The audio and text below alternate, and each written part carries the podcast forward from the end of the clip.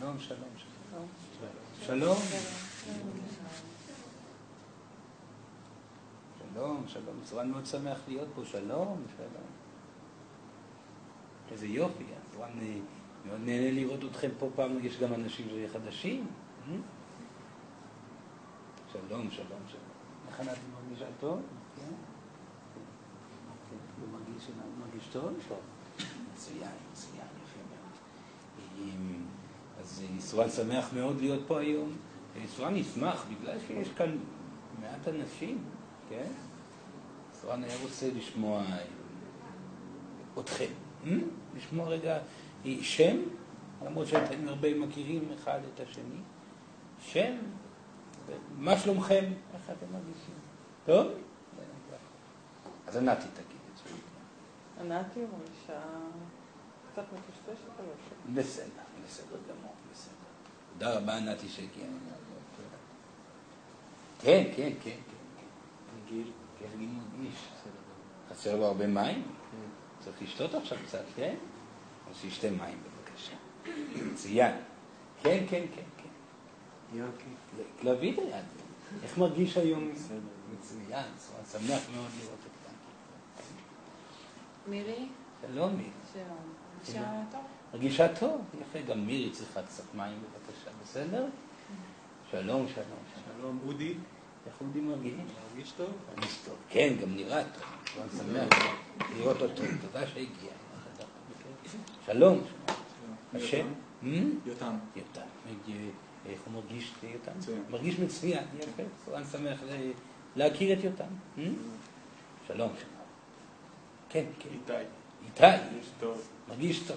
מצוין, איתי. תודה רבה, איתי. שלום. סורן לא שומע, סליחה. דנה. יפה, יפה. איך היא מרגישה, דנה? מצוין. תודה רבה, דנה. כן. ג'וליאן, כן, דולי. אה, הולך ומשתפר. הולך ומשתפר, נפלא, נפלא. תשובה יפה. תודה רבה, ג'וליאן, תודה רבה. כן, איריס? כן. קצת נסערת אבל בסדר. בסדר, בסדר גמור. איריס גם חסר לה מים, בסדר? לשתות כן. מים. תודה רבה. כן, דיאנה? שלום. איך היא מרגישה היום? קצת? עייפה. בסדר, בסדר. אז אני שמח לראות פה את הדיאנה היום שלנו. כן, כן, כן. כן. ככה, בסדר גמור, בסדר גמור, גם זה טוב. צורן שמח לראות את אופיר, תודה רבה. שלום, שלום. כן, מרגישה מצוין, יפה, יפה. צורן שמח לראות את קרן, תודה רבה. שלום. איך שירי מרגישה? מצוין, תודה רבה שירי, צורן שמח לראות אותה. של- שלום עינת. איך היא מרגישה? יפה, גם עינת חסר לה מים, בסדר? אז לשתות במהלך הפגישה. כן, כן. לירי.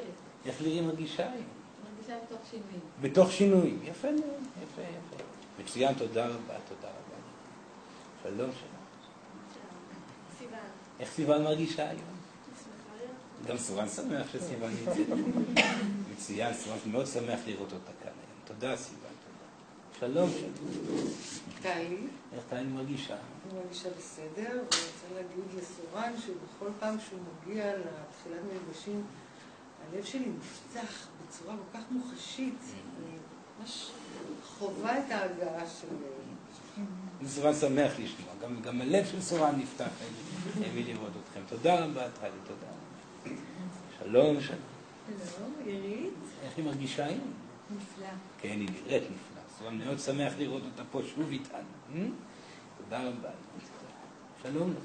חמי, חן, איך הוא מרגיש היום? מרגיש נהדר. נפלא. סורן שמח להכיר אתכם. זו פעם ראשונה שחמי פה. נכון. מצוין, סורן שמח לראות אותו. תודה רבה, חמי. שלום, שלום. איך הוא מרגיש היום? קצת כבד. קצת כבד, קצת כבד. מה העניין זה? קצת מים, בסדר? יש לו מים שם? לשתות? מצוין, אז שישתה קצת. תודה רבה, תודה רבה. שלום. כן, בסדר יפה, סורן שמח, היא גם נראית טוב מאוד, סורן מאוד שמח לראות אותם פה עוד שנייה. תודה רבה. שלום. עופרה? איך היא מרגישה היום הופעה? טוב. יפה מאוד. סורן שמח לראות אותה איזו הופעה פה, תודה, תודה.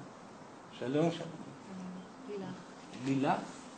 יפה, סורן שמח לראות את לילך. זה גם פעם ראשונה שלי פה, כן? סורן שמח לראות אותה. תודה רבה, תודה רבה. שלום. איך היא, להגיד את השם? מה היה? איך היא מרגישה? אני מרגישה מצוין, ואני מרגישה גם אחרת. אחרת, היום קמתי אחרת. Mm. אני נראית לעצמי שונה. שונה. לא יודעת מה זה, אבל אחרת. בסדר גמור, מה, ש... מה שאחר קשה להגדיר בהתחלה. נראה בהמשך, יהיה לזה הגדרה. תודה רבה, תודה רבה. כן, אלעד, אה, טוב, מתגברים. כל. יום, כל יום קצת. כל יום קצת יותר. מצוין, מצוין, זה הכי חשוב. תודה רבה, אלעד, תודה רבה. כן, כן, כן, אז... כן, אנחנו איתך, יאללה. נכון, כן. אה, אוסי, ואני מרגישה טוב מאוד. מרגישה טוב. יפה. אוסי תצטרך לשתות מים דווקא עכשיו, בסדר? מים חסרים. שלום. שלום. שלום, ליאורה, כן. אני בסדר. יפה, סורן שמח לראות אותה פה שוב. תודה רבה. נפלא, נפלא. עוד קצת מים לסורן ואנחנו מחליטים. Mm, תודה, תודה. מצוין, תודה רבה. כן, זה לא יישאר כאן. יפה, יפה מאוד. סורן אה, תמיד אה, נהנה לבוא ולהתקרב כאן אליכם, אה, ונאמר לזה, אה, להתגשם פה בגוף כאן, שהפיזי תמיד נהנה להרגיש את האנרגיה שלכם, כי אתם בהחלט כל פעם משתנים. בהחלט כל פעם משתנים, וסורן חייב לומר את זה. גם נמצא איתכם הרבה סורן, מאז שמכיר אתכם יותר ויותר, אתם מאפשרים לסורן להגיע לחייכם. אה, לפעמים על ידי זה שאתם קוראים, לא וסורן מאוד שמח על זה, כן? ולפעמים שלום, שלום תמיד. ולפעמים אה, אה, גם במצבים שאתם לא קוראים לסורן, סורן מאפשר לעצמו להגיע, וסורן מקווה שאתם לא כועסים על כך, שלפעמים הוא מחליט ככה לבוא ולראות מה, מה שלומכם, אה, למרות שכולכם גם כן מלווים, כן? אבל פשוט לסורן יש בעיה, הוא סקרן, משהו ש... דילמה שנמצאת בנשמתו של סורן, הסקרנות הזאת, כן? ובכל פעם שמכיר יותר אנשים וחובר לאנרגיה, וחש את האנרגיה שלהם מתעצמת ובעצם נהיית בדינ- בדינמיקה הראויה, זה תמיד נפלא לראות את זה, תמיד נפלא לראות את זה. וסורן לכן כל כך אה, מרשה לעצמו לבוא ולהסתכל עליכם ככה, אורחים ומשתנים. וכן, אה, עליות וירידות יש תמיד, כן? סורן מקווה שאתם כבר מתחילים לקבל את המודעות הזאת לדינמיקה בחייכם. ולא מצפים שפה יהיה אה, שינוי טוטאלי, איזושהי הארה. אה? לא, לא, לא ככה קורה. לא ככה קורה, והאדם שמקבל את העובדה הזאת יותר מהר, כך גם יותר בקלות וביותר מהירות, יוכל להבין את העובדה האחרת, שמה שמגיע חולף. ואם הדבר חולף, אז אם רע, עוד מעט יהיה טוב. לכן לא כל כך צריך לדאוג ולפחד מהרע. ואם טוב, כדאי להיות בו כמה שיותר, כי עוד מעט כנראה ויהיה רע. וכאשר מקבלים את העובדה הזאת, הרע הופך ונהיה פשוט יותר. וגם יותר קל לעיכול ויותר קל לביטוי. וכך אתם יכולים גם להרגיש אותו בצורה עמוקה יותר. ומתוך זה גם לתת לאנרגיה הזאת לעבור דרככם ולהמשיך הלאה ממנו. כי הדרך בעצם להיפטר מהרע, למרות שלא נעים להגיד את זה, וחבל לגרום לרע להיות מעין יצור שיש עליו אה, אה, צורך להיפטר ממנו, כי זאת לא האמת. יש, הרע מגיע כאשר יש צורך ללמוד משהו, ואנחנו צריכים לקבל את הרע במחיאות כפיים, כי כאשר הוא מגיע, כנראה יש פה דילמה שצריכה להיפטר, וסורן מקווה שאתם תזכרו את המשפט הזה, כי לפעמים במצבים הקשים ביותר, שלום, שלום יהודה, אפשר באמת לתת לה מקום לשבת כאן, שלא יהיה... ובמצבים הקשים ביותר, לפעמים קשה להיזכר בדבר הזה. לא היה מקרה בעולם, בהיסטוריה האנושית, שבו, אני מחכה שתתגשר,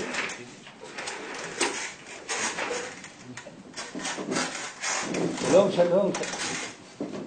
לא היה מקרה בהיסטוריה האנושית שרע נשאר. לא, לא היה מקרה כזה. תמיד רע מגיע וחולף. ואנשים אשר מנסים להתעלם מהרע ומכחישים מהיותו חלק מחייהם, הופכים אותו לקבוע. וגם הוא ייגמר מתישהו, מתישהו ייגמר, מתי ייגמר? כאשר החיים ייגמרו. וגם שם זה נגמר. רע לא נשאר. העניין הוא שבשביל לתת לרע לחלוף, עלינו להרגיש אותו עד סופו. לא להתעלם מהעובדה שהוא קיים, לא, ממש לא. אתם מרגישים ברע? בוקר טוב, זה יום נפלא להרגיש ברע. הרשו לעצמכם לחוש את התחושה. אם בכי עולה בעיניכם, תבכו. ולרוב בבוקר זה מגיע. בבוקר הנשמה מתעוררת לחיים החומריים ותמיד קשה לה. תמיד קשה בבוקר לנשמה לפקוח את העיניים שוב בעולם החומרי והמיואש, והמייאש הזה גם. כי דילמות מגיעות ופחדים מגיעים, ומה יהיה עם כסף, ומה יהיה עם אהבה, ומה יהיה עם כך, ומה יהיה עם כך, והאם אני הולך לאנשהו בחיי, האם אני מבזבז את חיי. כל השאלות האלה עולות בבוקר, והרבה פעמים אתם קמים עם אנרגיה נמוכה מאוד, וזה סימן טוב. זה סימן טוב. תקומו, תתנערו, תרגישו את הרגש שקיים, תתמרמרו. זה טוב, זה טוב להתמרמר. מול עצמכם זה טוב להתמרמר.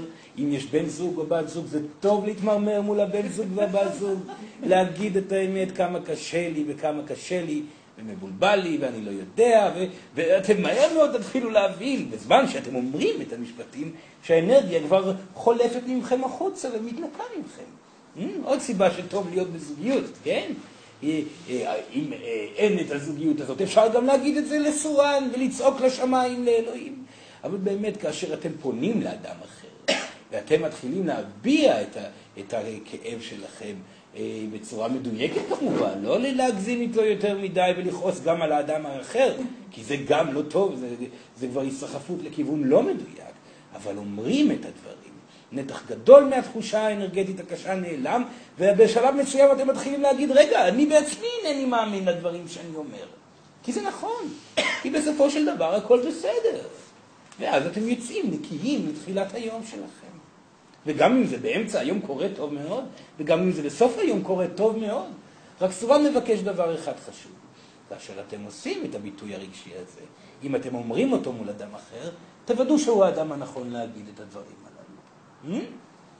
כי ישנם אנשים שלא יכולים להכיל אנרגיה כזאת.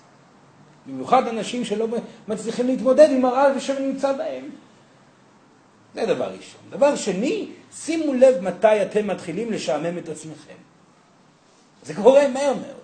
מתי שאתם מתחילים להרגיש שהתחינה האנרגטית שם סביב הרע כבר לא רלוונטית, שבכיתם מספיק, שדפקתם את הראש, כמו שאתם אומרים בקיר, מספיק, כי אתם כבר משקרים לעצמכם.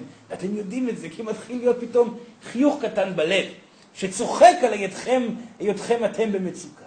במצב כזה, זה כנראה מספיק. הגיע הזמן להתחיל, להתחיל את היום, או להתחיל את המעשה הבא שיוביל אתכם החוצה מהאנרגיה שבה אתם נמצאים.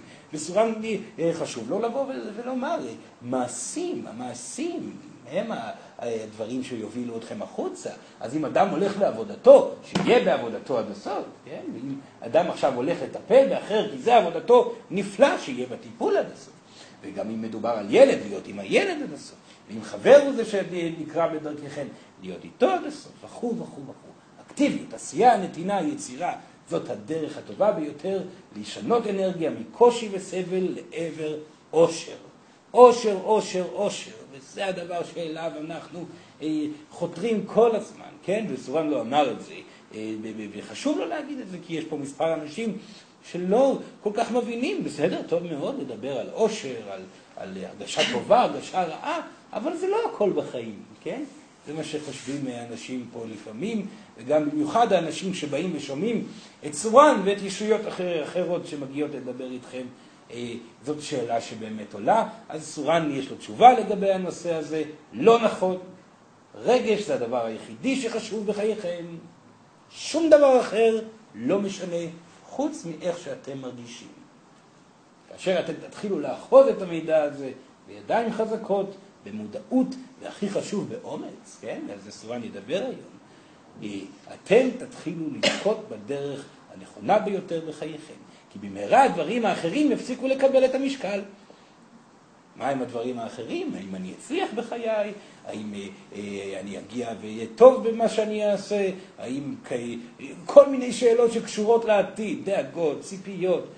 פחדים ומטרות וכל האנרגיות האחרות שבעצם מפריעות לכם להיות בהווה ולקבל את המתנות שצריכות להתקבל. וכן, רגש הוא חשוב לא רק בגלל שזה אה, להרגיש בטוב נותן הרגשה טובה, הרגש הוא חשוב בעיקר מהעובדה הפשוטה והעיקרית שהיא צריכה ללוות את כולנו בחיים הפיזיים.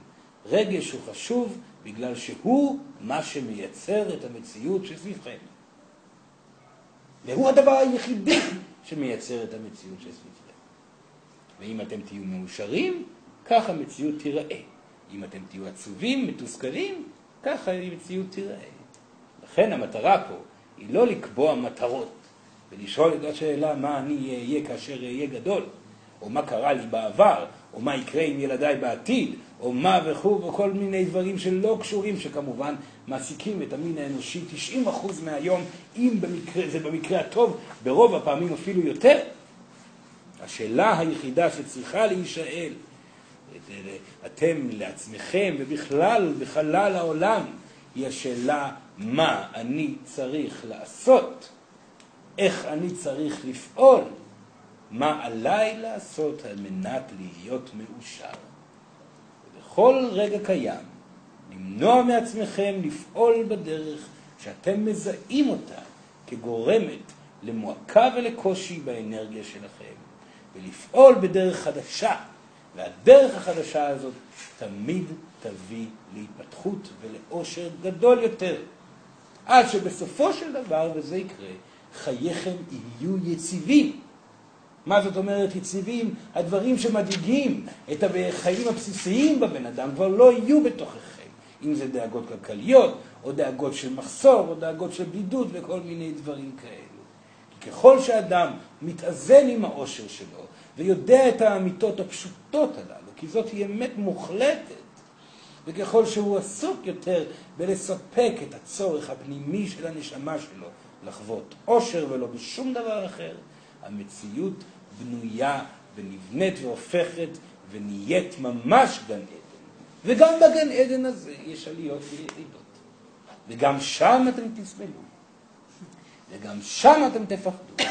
וגם שם האגו יבוא ויגיד, רגע, מה לי עכשיו עם החיים שלי, ולאן נתפתח, ומהו הצעד הבא. וגם שם התשובה תהיה אותה תשובה. אני לא אחשוב על מה שאתה רוצה, אגו יקר, שאני אחשוב. אני אהיה עסוק היום והרגע במה יגרום לי להרגיש בטוב, מתוך ידיעה שרגש טוב יוצר מציאות, וזה הכל. ואלו בעצם המילים הראשונות שסורן חייב להגיד, מוכרח לחזור עליהן בכל פעם שנפגשים כאן אנחנו ביחד. הדברים האלו הם אמיתות. ולמה הם אמיתות? פשוט מאוד בגלל שאין בהם שום מגע של אגו. למה אין בהם מגע של אגו? כי ברגש שאתם נמצאים, ובכלל רגש, הוא לא דבר שאתם יכולים בעזרתו להחליט ולכוון משהו לגבי העתיד. וזה משהו שעליכם לדעת, וזאת עוד אמת מאוד חשובה ומרכזית. אתם תהיו תמיד בכל חייכם, וגם לאחר חייכם במותכם, וגם אה, בכל גלגול שיגיע מפה והלאה, או בכל מצב אנרגטי שבו אתם תחוו את עצמכם. אתם לעולם, לעולם לא תהיו בעלי שליטה על מה שקורה מסביבכם ומה שקורה בתוככם. אתם לעולם לא תצליחו לכוון מה יהיה מחר, אתם לעולם לא תשלטו בהאם אהובכם יישאר איתכם, אתם לעולם לא תשלטו בהאם אה, העבודה שלכם תצליח או לא, לא. הדבר היחידי שיש לכם שליטה זה איך אתם תרגישו ברגע הקיים, וזה גם לא קשור למחשבות, זה קשור להתנהלות מדויקת שתבוא מהמקום הטהור ביותר, ולא מתוך האגו שכבר יודע לפעול ולהפעיל אתכם אלפי גלגולים. וזה מהלך מאוד קשה, במיוחד לנשמות שכבר אלפי גלגולים חווים את עצמם בפעילות אגואיסטית ולא מצליחים לשלוט בכך שהם שוב ושוב חוזרים על אותם טעויות, אותם פחדים, אותם דאגות, אותם ציפיות ואותן מטרות. באותן פעולות ששוב ושוב חוזרים עליהם, שגורמים לכם, גורמות לכם להרגיש ברע עם עצמכם, ובעיקר להרגיש אשמה על כך שחטאתם לעצמכם ולאחרים. ולפעמים זה מילה, ולפעמים זה מעשה, ולפעמים זה גם מחשבה. מודעות עצמית ואומץ. כי האמת היא שאין לכם שליטה על דבר, ומצד שני, שזאת עוד אמת חשובה, כל מה שקורה בחייכם, שנמצא סביבכם, קשור מיידית אליכם. זאת אומרת, אין שום דבר שקורה בחייכם שאתם יכולים וצריכים להאשים את האחר בכך שהוא קיים. והאחר הוא האנשים, הם האנשים שסביבכם, והאחר זה גם אלוהים. וזאת המשמעות של ההתפתחות האנושית. ההתפתחות האנושית מגיעה לעבר שלב שבו היא מבינה שכל האחריות נמצאת על גבה שלה. וסורה מדבר על כל אדם שנמצא פה בחדר. אם יש משהו שלא עובד מדויק בחייכם, לא גורם לכם אושר, שיש בו מחסור בחייכם ממנו, כנראה אתם אחראים לכך. אם אדם עושה לכם רע, אתם אחראים לכך שהוא נמצא בחייכם. אם יש מחסור כלכלי, זה אתם שאחראים לכך. אם אתם חשים בדידות, זה אתם שאחראים לכך. ואתם, אין לכם ברירה, אלא לקחת את האחריות על עצמכם ולשנות את הדברים שאתם נדרשים לשנות בשביל לתקן את המציאות שסביבכם. זה דבר שקשה לקבל. המין האנושי רגיל להתלונן, וכולכם רגילים להתלונן. אבל סורן מקווה שאתם כבר מבינים שזה לא עוזר לכם התלונות האלה. סורן מקווה שאתם מסתכלים על חייכם, ומתוך ההתבוננות החוצה, עוברים ומסתכלים על הבפנים, ומבינים שיש מה לתקן, ומתוך זה שואלים שאלה, מה עליי לתקן? מה עליי לעשות? בשביל שהרגש המעוות שיוצר את הרגישות, את המציאות המעוותת, יחלוף. זאת היא שאלה בסיסית של האדם העצמאי. וזאת בקשה שלנו ממכם. יהיו חזקים מספיק בשביל להפוך את עצמכם לעצמאיים. ואנחנו, הישויות, סביבכם תמיד. כי אמת אחת נוספת זה שכן, ישנו עולם מקביל לעולם הזה. העולם החומרי שסביבכם הוא עולם קטן מאוד ביחס לעולם הרוחני שבאמת נמצא סביבכם ובתוככם. אנחנו נמצאים כל הזמן סביבכם.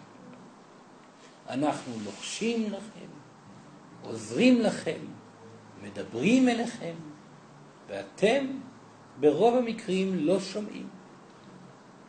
הדבר הזה הוא על אחריותכם גם כן. אתם לא תוכלו לשמוע אותנו אם תהיו עסוקים ברעש החיצוני כל הזמן. האנרגיה שאתם נמצאים בה היא אנרגיה שמונעת גם מכם להיות כמתקשרים. וכל אחד מהיושבים והנוכחים פה מלווה על ידי ישות אחת, אם לא יותר. וכולכם מכירים היטב את הישויות שמלוות אתכם, בגלל שאנחנו חתמנו את החוזה איתכם הרבה לפני שאתם החלטתם לרדת לאדמה. זה לא באמת חוזה כמובן.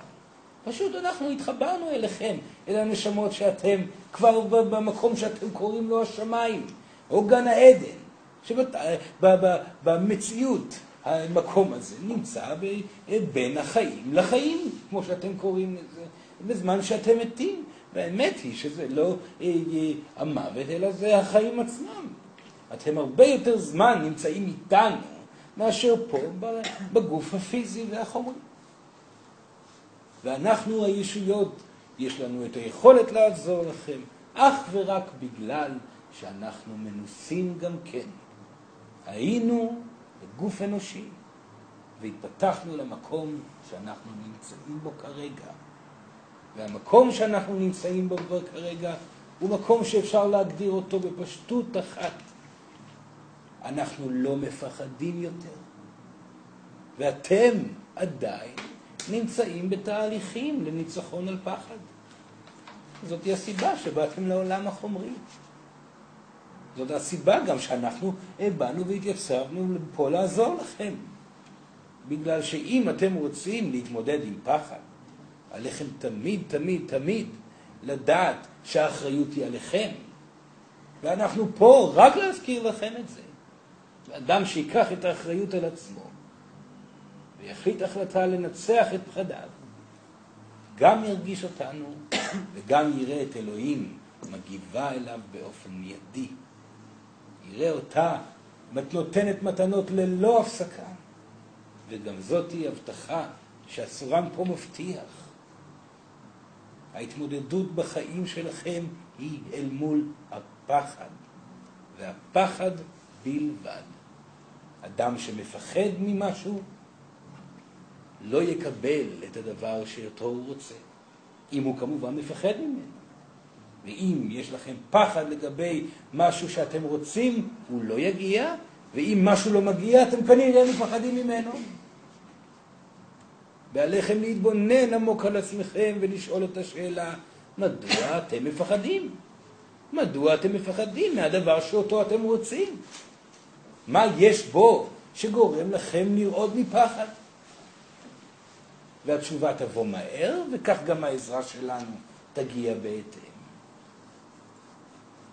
הישויות מתחברות אל הנשמות שמגיעות לעולם הזה, מתוך קרבה אנרגטית. אדם שיש לו קרבה אנרגטית, לדוגמה, לתחום המחשבה, תגיע ישות עם אנרגיה מחשבתית ללוות אותו. אדם שיש לו קרבה אנרגטית לתחום היצירה, תגיע ישות יצירתית ללוות אותו.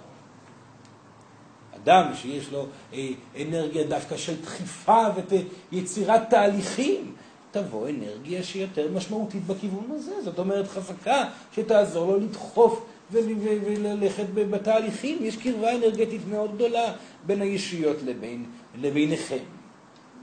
ולכל אחד יש פתח אינטואטיבי משלו. זאת אומרת, שכל אחד בפוטנציאל הוא מתקשר.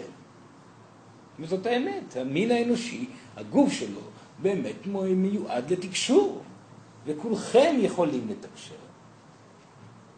העניין הוא שעל מנת לתקשר, עליכם לזהות ולהבין איפה האינטואיציה שלכם נמצאת. לראות איפה הכלי שבו ובעזרתו קיבלתם את המידע הגבוה ביותר. ישנם כאלו שהתקשור שלהם מגיע מדיבור, ישנם כאלו שבזמן נתינה מתחילים לתקשר, ישנם כאלו שבזמן ריקוד, ישנם כאלו שבזמן שירה, ישנם כאלו שהחלומות הם כלי התקשור שלהם. יש כאלה, ישנם כאלו שמרגישים מידע שעובר דרכם דרך הרגש. ישנם כאלו שבאמת שומעים ורואים. מעטים שומעים ורואים. מעטים שומעים ורואים. ואם אתם רוצים לדעת למה מעטים שומעים ורואים, בגלל שזה קל מדי. מאוד פשוט. אם אדם שומע ורואה, לרוב זה יהיה לו אה, קל מדי, ומתוך זה גם יבטל את מה שיש לו בידיים, ולפעמים במצבים אה, אה, אפילו קשים יותר מזה, יימנע מזה בכוח מאוד מאוד גדול, ולפעמים במצב כזה שיהיה לו שמיעה וראייה בקלילות כל כך גדולה, יכול לקחת כמובן מאליו את הדברים ולא להקשיב למסרים שאומרים לו, וישנם רבים כאלה. רבים כאלה שוויתרו על יכולת התקשור שלהם, אם זה מפחד אה, שמה שיחשבו עליהם, ואם זה אה, מפחד שבעצם על ידי כלי התקשור הזה אה, הם באמת ישתגעו, ואם זה באמת בגלל כך שהתקשור היה מעצבן. כי אנחנו לא כל כך מרפים בתקשור. אנחנו הישויות, יש לנו מסרים מאוד לא פשוטים. אנחנו לא מרבים לדבר על גלגולים קודמים. זה לא מעניין אותנו, הגלגולים הקודמים. לא שלנו ולא שלכם. אתם בהתפתחות אנרגטית. כל גלגול שעברתם בהכרח היה גרוע יותר מהגלגול ש... שאתם נמצאים בו. אז אדם שחופר ושואל, מה הייתי בגלגול הקודם? מה הייתם בגלגול הקודם? הייתם מסכנים. הייתם עניים, הייתם אומללים, אולי חלק מכם היה באמת מלך גדול, אבל אומלל גם כן, אולי אחד אחר היה מנהיג גדול, אבל מנהיג לא מדויק ואפילו מנהיג נוראי. אותה בקשה לבוא ולדעת את האמיתות לגבי העבר, במקרים מאוד מאוד מעטים, האמיתות האלו הן רלוונטיות. בעיקר כאשר אתם תדעו שהאמת על הגלגולים הקודמים שלכם תופיע, היא באמת תופיע, כאשר אתם תעברו את התהליך הרגשי שעליכם לעבור. כי הפחדים שאתם ניצבים איתם, הם בהכרח מגיעים מהגלגולים הקודמים. אישה שמפחדת מלהיפגע מגבר, לדוגמה, בהכרח זה מגיע בגלל שבגלגול אחר היא נפגעה מגבר. ויש הרבה נשים כאלה. הרבה מאוד נשים שמפחדות מפגיעות מגברים. סורן לא יודע אם אתם יודעים את זה, אבל אחוז עצום של נשים מפחדות מלהיפגע. זה אומר שהרבה מאוד נשים נפגעו מגברים בהיסטוריה האנושית. ויותר מכך, יש הרבה מאוד נשים שמפחדות בכלל אה, מלהיות במגע עם גברים, מתוך פחד פיזי שמגיע מתחילת הגלגול. זה מעיד על כך שבאמת כנראה האישה חוותה בגלגול אחר פחד אה, פגיעה פיזית כזאת או אחרת שגרמה לה לפחד.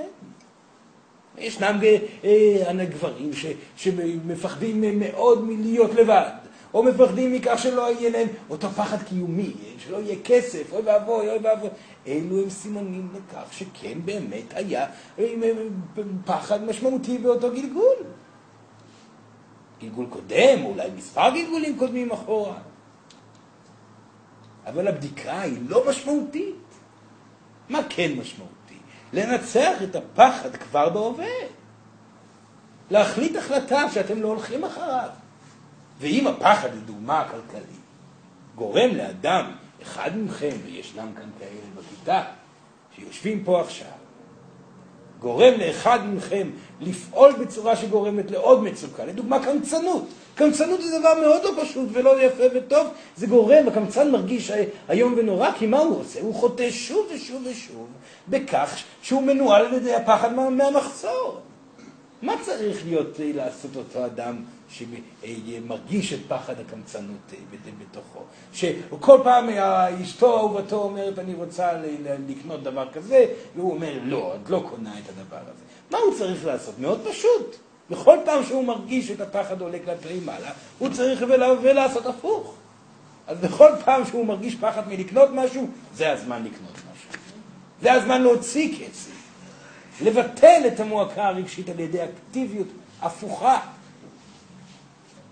ואם זה פחד כמובן ברמות אחרות, לדוגמה, האישה שמפחדת מלהיפגע ולכן מתוך הפגיעות היא בורחת מגברים, אותו דבר, עליה לפעול הפוך, לבוא ולהיפתח ולהתקרב לגברים.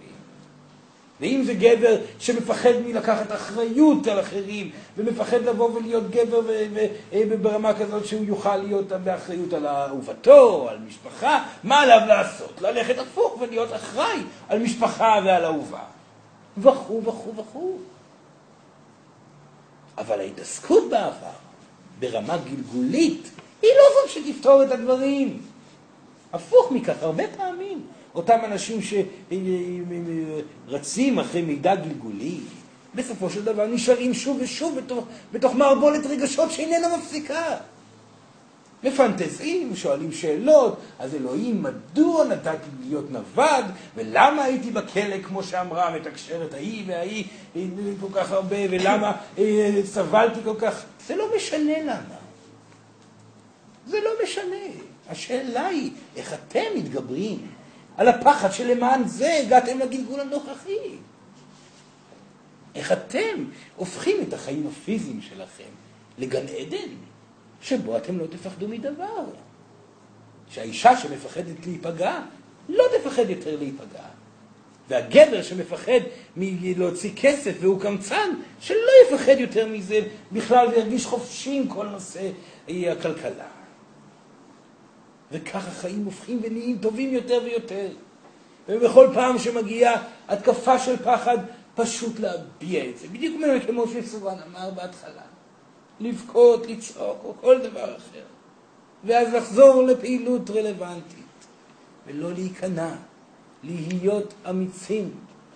סורן יודע שאין היגיון בדברים, כי הרבה פעמים המילים האלו אומרות לכם להפסיק להתעסק בעתיד בכלל. לא לגעת בעתיד, לא לשאול מה הולך להיות מחר. לא לדעת בכלל מהו הייעוד שלכם, אלא רק להיות עסוקים בהווה. זה דבר שלא עובד בהיגיון האנושי, הרי צריכים לתכנן דברים בשביל שדברים יקרו. זה לא נכון. התכנון גורם למצוקה, גורם לפחד, ופחד יוצר מציאות, לא התכנון. אלא אם תכנון גורם לכם להרגשה טובה. רוב המקרים לא קורה דבר כזה.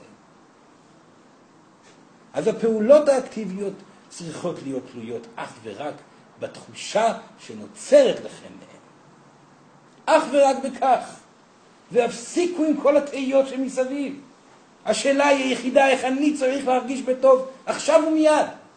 מה אני צריך לעשות בשביל להרגיש בטוב? בשביל להרגיש בטוב. ואם אתם לא מרגישים בטוב, יש פחד שמונע. אם כך, מה עליי לעשות בשביל להתגבר על הפחד? מה עליי לעשות ברגע הקיים בשביל להרגיש בטוב? זה הכל. זאתי התורה הרוחנית. אין בה יותר מדי קפיצה למעלה לשחקים במידע רוחני. אין יותר מדי דיבורים. אדם שמדבר הרבה כנראה לא יודע כלום. זאת האמת. לכן זה אומר הרבה על סורה, נכון? הוא כנראה לא יודע יותר מדי אם הוא מגיע הנה ומדבר ומדבר ומדבר. אבל זה גם הפתרון. לא לדעת דבר. להרפות מהניסיון לדעת. פשוט ליהנות. פשוט לעשות. לפעול, לפתור בעיות, ולא לעצום עיניים אל מול הדברים שמכאיבים לכם. אל תתנהגו כמו ההורים שלכם, אשר הסתירו את הבעיות בחייהם, עד שהבעיה הייתה כל כך חמורה שהפכה להיות הר, גם במסתור הכי גדול פתאום נהיה הר. ואי אפשר להתעלם מבעיה כאשר היא הר. ישנה בעיה, עליכם להתמודד מולה. לפקוח את העיניים ולהחליט להתמודד, ולא להתעלם ממנה אף פעם. זאת החלטה אמיצה, והיא זאת שתביא לכם הרגשה טובה. כי אם אדם לא עושה דבר כזה וכל הזמן מלווה עם הבעיות שלו, למה שהוא ירגיש בטוב? כי זה באמת משפט נכון, עלינו לאהוב את עצמנו בשביל לקבל מתנות מאלוהים. אבל אדם לא יאהב את עצמו אם כל פעם יחטא, יחטא ויעשה פעולות ויתעלם מבעיות ולא יתקדם במקומות שבהם הוא צריך להתקדם. זאת הסיבה. הרבה פעמים זאת סיבה באמת נכונה למדוע רוב המין האנושי לא אוהב את עצמו. ורוב האנשים באמת לא אוהבים את עצמם, ויש לכך סיבה מאוד אה, חשובה. אנשים לא אוהבים את עצמם כי הם לא אהובים אה, על ידי עצמם, בגלל שאיך אפשר לאהוב מפלצת כמו שאתם באמת אה, רואים את עצמכם. יש הרבה כל מיני תורות שאומרות הפוך. לא, המין האנושי מאוד קל לו לאהוב את עצמו. אתם אוהבים את עצמכם יותר? מה פתאום, אתם לא אוהבים את עצמכם. אם הייתם אוהבים את עצמכם, הייתם מקבלים מתנות בלי סוף. אהבה עצמית מגיעה רק מעבודה קשה, וזאת עבודה אקטיבית. זה לא בהכרח בדיקה עצמית ותעופה לעבר מימדים אחרים, ממש לא. התבוננות, מציאת פתרון אקטיבי ועשייתו. ואומץ, הרבה אומץ. זה דורש הרבה מאוד כוח ללכת בצורה הזאת, ולכם יש את הכוח לעשות את זה. ולכן העולם הזה הולך להשתנות. כי המידע של סורן אומר, רועד בכם, ואתם מזהים עד כמה שהוא אמיתי. ולאט לאט כל האנשים מתחילים להבין שאין להם ברירה, והם צריכים ללכת בדרך החדשה, הפשוטה, אך מלאת הפחדים, האומץ והכוח. ואנחנו הישויות, סך הכל אנשים כמוכם, כן, שהגיעו מזמנים אחרים. לפעמים גם מכוכבים אחרים, זה באמת נכון. הרבה מהישויות הגיעו ממציאויות חומריות אחרות. אבל כולנו עשינו תהליך, והתהליך לא היה תהליך לעבר הערה, אף אחד מהישויות לא מואר. כל מה שעשינו זה תהליך של אהבה עצמית על ידי ניצחון על פחדים בצורה אקטיבית. כולנו היינו פעלתניות. כולנו עשינו כל מה שצריך בשביל לחוש יותר טוב. כל אחד זה כיוון אחר, כן? אז אם בודה, מה שהרגיש לו אה, בטוב בכמה מהגלגולים שלו, לשבת אה, מתחת לעץ, בסדר גמור. הוא התגבר על פחדים שם. ואם ישו היה לו נכון לבוא ולהתגרס, הוא מדבר על ישויות מפתח במין האנושי, כן? למרות שיש הרבה יותר ישויות מישו ובודה. אבל אם ישו היה לו אה, את הפחד שלו אה, לבוא ולהרפות לחלוטין ולתת לדברים לקרות כמו שהם ולהתמודד גם עם כאב וגם עם מוות וגם עם הדברים הקשים ביותר, כי זה היה מדויק לו לא מצוין. כל אחד והדבר המדויק לו. לא. אבל התקופה היא תקופה אחרת. מה שמדויק לכם זה רק להיות מאושרים. רק להיות מאושרים. וזה אומר ענווה, וזה אומר פשטות, זה אומר זוגיות טובה, זה אומר עשייה מלאה, ייעוד, ייעוד וזוגיות. אלו הדברים הבסיסיים לאושר. אלו הדברים המפתחים ביותר. ואם אתם מצליחים להתמודד בזוגיות ובייעוד, במשפחתיות ובעשייה, אתם כבר מרגישים הרבה יותר טוב. הפעולות הן פשוטות, ואנחנו מנוסים. וכל מי שרוצה לשאול מה לעשות, סורה ניתן את התשובה, גם אם זה לא פה בתוך המעגל. פשוט תשאלו את השאלה באוויר. ואז כמובן להרפות, לזכור להרפות. כי כל עוד אתם נמצאים בניסיון לשמוע תשובה, אתם לא תשמעו את התשובה. מה הכוונה להרפות? לחזור לחיים. עשייה, נתינה, יצירה, אקטיביות. התשובה כבר תחלחל לתוככם, כל אחד ובדרך ההתקשור שלו. אם זה דרך הרגש, אם זה דרך היצירה, אם זה דרך השמיעה או הראייה, או אם זה על ידי סימן, או אם זה על ידי חלום, או אם זה על ידי אה, קלף אה, טאוות שאנשים פותחים, או כל דבר אחר. כל אחד מכם מתקשר. לבקש בקשה, לשאול שאלה, להרפות, אנחנו כבר ניתן את התשובה. מבטיחים את זה. ואם באמת קשה לכם, פשוט תלכו למתקשר ותשאלו את השאלה והוא כבר ייתן את התשובה. גם אליו אתם צריכים לוודא שאתם מרגישים בטוב, לא לבחור מתקשר שמונע מאגו, כן? זה גם משהו שאתם צריכים להשתמש באינטואיציה שלכם. כי אין ישויות בעייתיות, אין ישויות לא טובות. יש מתקשרים לא כל כך טובים, זה הכל. עליכם לבדוק באמת בתוך עצמכם האם הבחירה היא מדויקת או לא לפנות אל האדם הזה או האדם הזה, ואתם תדעו את זה. גם את זה אתם תדעו. התחושות הן ברורות כאשר אתם בוחרים לחוש אותן ולהתעמק בהן. הדברים מאוד מאוד ברורים. החיים בסך הכל הם פשוטים. הרבה יותר פשוטים ממה שאתם חושבים. קל לחיות בעולם הזה. אם אתם מספיק אמיצים, בכל רגע שאתם רואים משהו שהוא גורם לעיכוב, לנצח אותו ולהתגבר. ובכל רגע שאתם מזהים אגו שיוצר לכם תחושה של מועקה, לא להמתין, לבוא ולהשתנות. שינוי תמידי, אחריות, ואומץ. והחיים הם כל כך פשוטים. וסורן מדבר על זה מתוך ניסיון.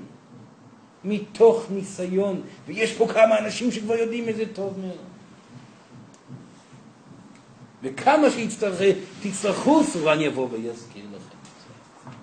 אבל כן, זה תלוי אך ורק בכם. כן. כבר הגיע הזמן. סורן מבקש עכשיו בשאלות ש... שישאלו, לשאול מכל התחומים. כל מה שעולה בדעתכם לשאול, לשאול בבקשה. סורן גם משתמש בישויות שלכם בשביל לתת תשובה גם מדויקת אליכם. ויש פה הרבה ישויות שרוצות לדבר, לכן סורן ניתן את האפשרות לתת, לתת להם לדבר. סורן פשוט עכשיו הוא כמו אה, שליח, מתרגם של הישויות שלכם גם כן. בסדר? לכן לשאול את השאלות. לבדוק את, ה, את עצמכם ולתת שאלה רלוונטית אליכם. מים בבקשה, תודה. כן, כן, טליה, כן. אה, רציתי לשאול איך אה, אני מרגישה את האישו שלי. כן, כן, מרגישה. אה, היא אפילו פונה אליי בקטעים מסוימים של היום. כן. איך אני יכולה להגביר את ה... לשמוע יותר טוב? יותר טוב לשמוע. התשובה כמובן זה נכון. ככל שהיא תרפני כך יותר, ות, ת, ותמשיך את העבודה הנפלאה שהיא עושה. והיא רואה את זה, נכון? ככל שהיא יותר מאושרת בחייה, ככה הקשר עם הישות הוא יותר חזק וגדול. נכון או לא, טליה? כן? אז, אז זה, זה ברור לגמרי, כן?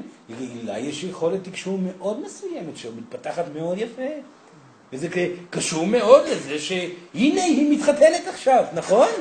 אז זה קשור מאוד לעובדה הזאת. ואם זה קשור מאוד לעובדה של הנה היא עומדת מול הפחדים שלה בנושא של הייעוד שלה, נכון? והחיים מגיבים. ומתנה אחת נוספת כמו דובדבן על הקצפת זה תקשור. זאת לא המטרה. תקשור היא לא המטרה. אז תתקשרו, מה יקרה אם תתקשרו? מה, מה אתם תעשו עם התקשור הזה? לטפל באנשים? אם היא רוצה, כן. אבל זה לא יותר מזה. היא תעזור לאחרים. מה היא תקבל, או היא אה, לא יותר מזה? היא לא תקבל כלום. האמת היא שהיא לא תקבל כלום מהתקשור. היא תיתן לאחרים, נכון. מהתקשור עצמו היא לא תקבל, ואף אחד מכם לא יקבל שום דבר. מה יגרום לכם לקבל דברים? האושר שלכם בחייכם. האושר עם א', כן? הוא יביא לאושר עם עין. וכל אושר אחר. אז תקשור זאת מתנה קטנה וצדדית, שהמין האנושי זוכה בה בתהליך ההתגברות על הפחדים. בסדר? כן, יש לי עוד סעיף קטן. אה, אני זוכרת שאמרת שיש, כל אחד יש לו את הדרך שהוא מתקשר. האם אפשר להרחיב את ה... זאת אומרת, אם אני נגיד מרגישה, כן. יש אפשרות שיהיו עוד דרכים? כמובן, כמובן שיהיה. כל דרך היא רלוונטית. זאת אומרת, אפשר לפתח ראייה, אפשר לפתח שמיעה, אפשר לפתח הכל. זאת כבר החלטה שלכם, אם אתם רוצים לפתח את זה. פעם נוספת, אם זה יהיה מתוך מטרה להתפתחות התקשור בלבד, זה לא יגיע. אם זה יבוא במקביל לעזרה לאחרים, אם זה יבוא מתוך עצה שחבר נתן ופתאום ידבר אליכם העצה הזאת, תעשו את המהלך ותלמדו גם את הדרך החדשה.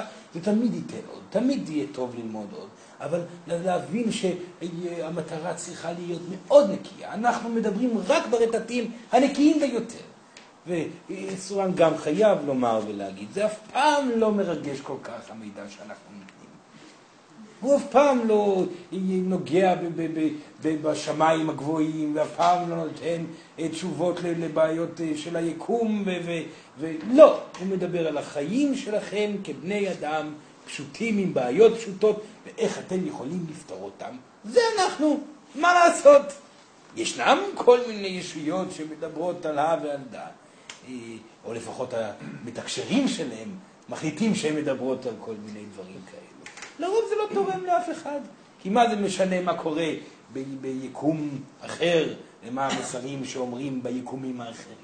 כל עוד זה לא קשור לשיפור החיים שלכם פה בקרקע כאן. ורציתי להגיד תודה לך ולישות שלי שלקחו אותי. בשמחה ילדה, תודה לה שעשתה את התהליך הנפלא הזה, ועשתה אותו בכוח גדול ובאומץ יוצא דופן. ולהמשיך, יש עוד דרך ארוכה, זה לא נגמר ממש ממש. כן, כן. כן. אמ, אמרת שהרגע הזה, אם אני עושה את מה שאני גורם לי אושר ואני נהנית ממנו, אז, זה הדרך. נכון. אה, אבל אני כן מרגישה שיש שם איזושהי... יש משהו גם בהכוונה או באיזושהי ראייה, איזשהו. רצון, זה לא תכנון, יש תכנון של אה, אוקיי, אני אעשה א', ב', ג', ד', אני אגיע לאנשהו, אני אלמד זה, זה, זה, אני אהיה משהו, כן.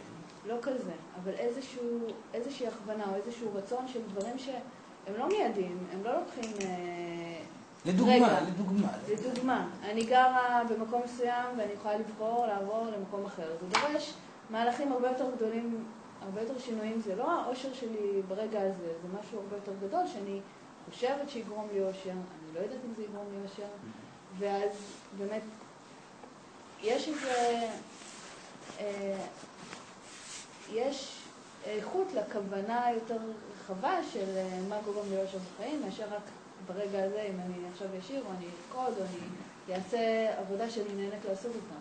כן. סורן מבין. כאילו החלטות יותר רחבות על החיים, אה, דברים שהם יותר גדולים, שהם כמו מעבר. הם לא, כן. הם, מכילים הרבה יותר רגעים מרגע אחד. ואז כן יש איזה מקום ל... כן, כן, כן, כן. אם תכנון קונקרטי, כמו שאני מדברת עליו, למעבר למקום אחר, גורם לה לרטט של עושר, לבחור לתכנן. אין שום בעיה. כל עוד התכנון עושה לה הרגשה טובה, הכל בסדר. זה דבר ראשון. דבר שני, סורן מבטיח שבמהלך ההתפתחות הרוחנית יגיע שלב שבו גם תכנון כזה לא יהיה רלוונטי. זה יגיע. יום אחד לתכנן מעבר של בית לא יהיה רלוונטי. כי היא יודעת שהאפשרות הרל- והרל- והרלוונטיות תגיע בזמן הנכון. וזאת האמת. בשלב מסוים גם התכנון הקטן ביותר הוא לא רלוונטי. וזה שם החיים הנפלאים ביותר קורים. שום דבר לא ידוע. לא איך יגיע כסף מחר, ולא איך ייפתר הדבר הזה, הזה, הזה והזה, והכל נפתר בקסם. וזה היופי בחיים, הכל קורה כנשיקות מהשמיים. וזה יקרה, זה יקרה. כרגע כל התכנון גורם לה להרגשה טובה, לעשות אותו. כמובן תכנון קונקרטי, כמו שאמרה, דבר שהוא שלב הבא, לעבור בית, כי זה גורם הרגשה טובה, או ללכת עכשיו ולהתחיל ללמוד. למה? כי זאת הרגשה טובה, אז מה אני אלמד? או דברים כאלו קונקרטיים, נכון. מטרות רחוקות אף פעם לא יעשו בטוב, וגם יום אחד הדברים הקונקרטיים האלו לא יהיו רלוונטיים. כי ברגע שיהיה נכון לקום ולעבור, כבר ידפ- ידפקו בדלת ויגידו, את צריכה לצאת מהבית הזה, וחוץ מזה יש בית אחד בקצה הרחוב, וכנראה הוא הרבה יותר טוב. או דברים הפוכים, פתאום תקבל אה, בהפתעה אה, הודעה ש- שהנה עכשיו היא זכתה לעבור. מי יודע? מי יודע מה אלוהים מצפה? להרפות, להרפות, להרפות. כמה שיותר מרפים וכמה שיותר מניחים לפחדים, שזאת עבודה הדרגתית, אי אפשר לקפוץ למים בבת אחת. הפחד קיים, לאט לאט, קליפה אחרי קליפה להוריד את הפחד, עד שבסופו של דבר אתם נקיים ממנו לחלוטין. בסדר, ילדה? כן, כן, טל. סורן אמר שרגש מעוות יוצר מציאות מעוותת. נכון. אני רוצה לשאול לגבי אה, מציאות שהיא לפעמים, אה, היא לא בחירה מודעת כמובן, ואי אפשר גם להגיד, אני מאושר ואני לא רוצה יותר שום קשר עם זה, כי לפעמים זה קרובי משפחה, ו... והם יכולים להיות אנשים מעורערים בנפשם, שיוצרים מציאות של סבל סביבם, כן. ו... ואם אני רוצה את האושר שלי, אני יכולה להגיד, אני לא רוצה קשר, אבל לפעמים זה בלתי אפשרי. נכון.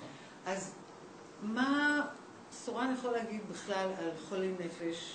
מה השיעור ב- באנשים שבקשר עם חולי נפש? נפלא, זו שאלה נפלאה, נפלאה. דבר ראשון, אנשים שכאלו, שנמצאים בסיטואציה רגשית אנרגטית אחרת, לכם אין יותר מדי אחריות עליהם. אם תרצו בכך או לא, הם ילכו בדרך שלהם. מה שכן יהיה נכון, זה להחליט החלטה, להצליח ולהיות מאוזנים מול אותם אנשים. כי אין דבר שיוצר איזון יותר גדול מרטט מאוזן נוכח לידכם. כמו שטלי אמרה, סורן הגיע, הרגישה לב נפתח. למה? כי הרטט של סורן הוא רטט גבוה יותר. לכן אתם נמצאים עכשיו במושפעות מהאנרגיה של סורן. חלקכם נפתחים, חלקכם מפחדים ונסגרים, חלקכם שואלים את השאלה להאמין או לא, כל מיני אנרגיות כאן במצוקה, ויש כאלו שנפתחים עד הסוף, ויש כאלו שנסגרים, כל אחד והסיפור שלו. העניין הוא שהאיזון גורם לדינמיקה בתוככם, והדינמיקה הזאת תגרום לתהליך לקרות ולהגיע לסיומו, להביא לשיפור או לבריחה. מה אתם תעשו? זאת לא אחריותו של סורן, זאת תהיה האנרגיה שלכם. סורן לא יכול לקחת אחריות על האנרגיה שלכם.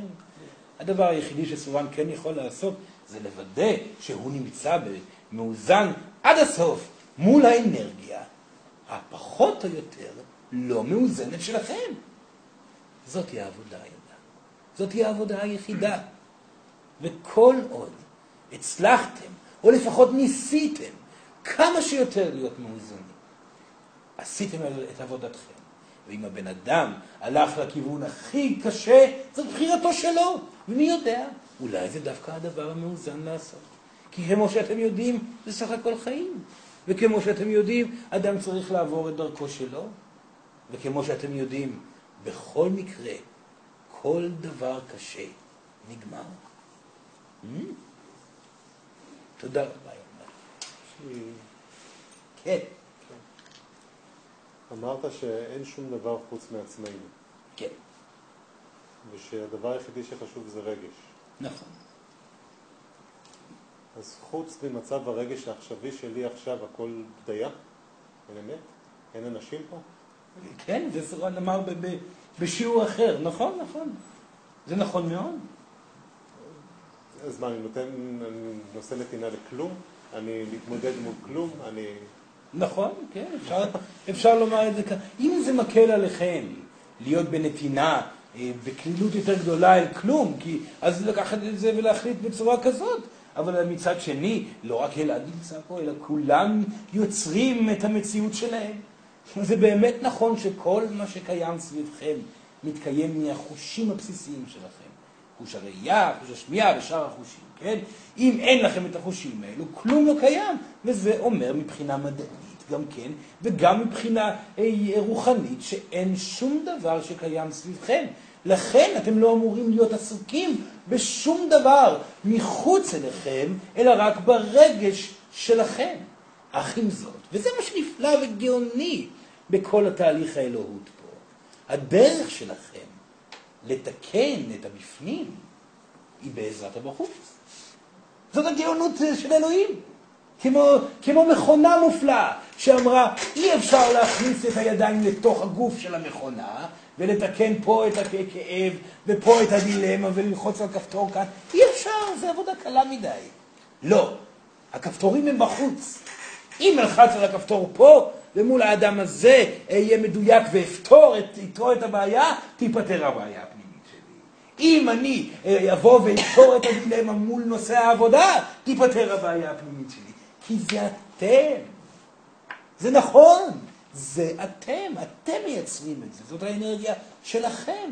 ולכן, אם כל אחד מפה הוא אתם, כדאי להתייחס אליו בתשומת לב גדולה, נכון? כדאי לאהוב אותו מאוד, או לפחות להיות מאוד מדויקים, כי כולם פה הם אתם. Hmm? מצוין, שאלה נפלאה. כן, אמ, בהמשך לשאלות, אני אתחיל מדוגמה. אני נוסעת עם הבן זוג שלי ברכב היום, עם הילדה מאחורה, מרגישה נפלא שהיום יפה ונעים מאוד בחוץ. ואז אה, הבן זוג שלי מחליט לצפור ולהתחיל לקלל ולהתעצבן בכביש. וזה מיידית, אה, מיידית.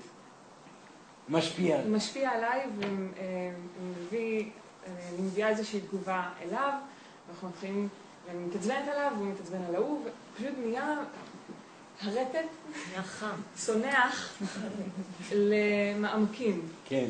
ואז אני מרגישה רע עם עצמי, שלמה אני אה, לא- כל כך לא מאוזנת אל מול המצבים האלה, ואז אני מנסה להרים את זה. זאת אומרת, זה בלגן שלם שנוצר מתוך הצ- הצניחה המיידית הזו. כן. ואני תוהה כל הזמן איך אני יכולה לשמר את האיזון, לא, לא לגרום לדברים להפעיל אותי ככה, ולמה הם מפעילים אותי ככה, כל כך מהר גם. כשאתה מדבר על להיות רגע בשקט ו- ולהקשיב פנימה, אין, אין את הזמן הזה, הוא לא מתאפשר. זה הצפירה, זה הקללה, ואז יאללה. בלאגן. דבר ראשון, היא צריכה לזכור ששם, במקרה הזה, היא יוצאת מהאיזון, ולזכור את זה ולכוון את זה ששם זה לא יקרה פעם נוספת.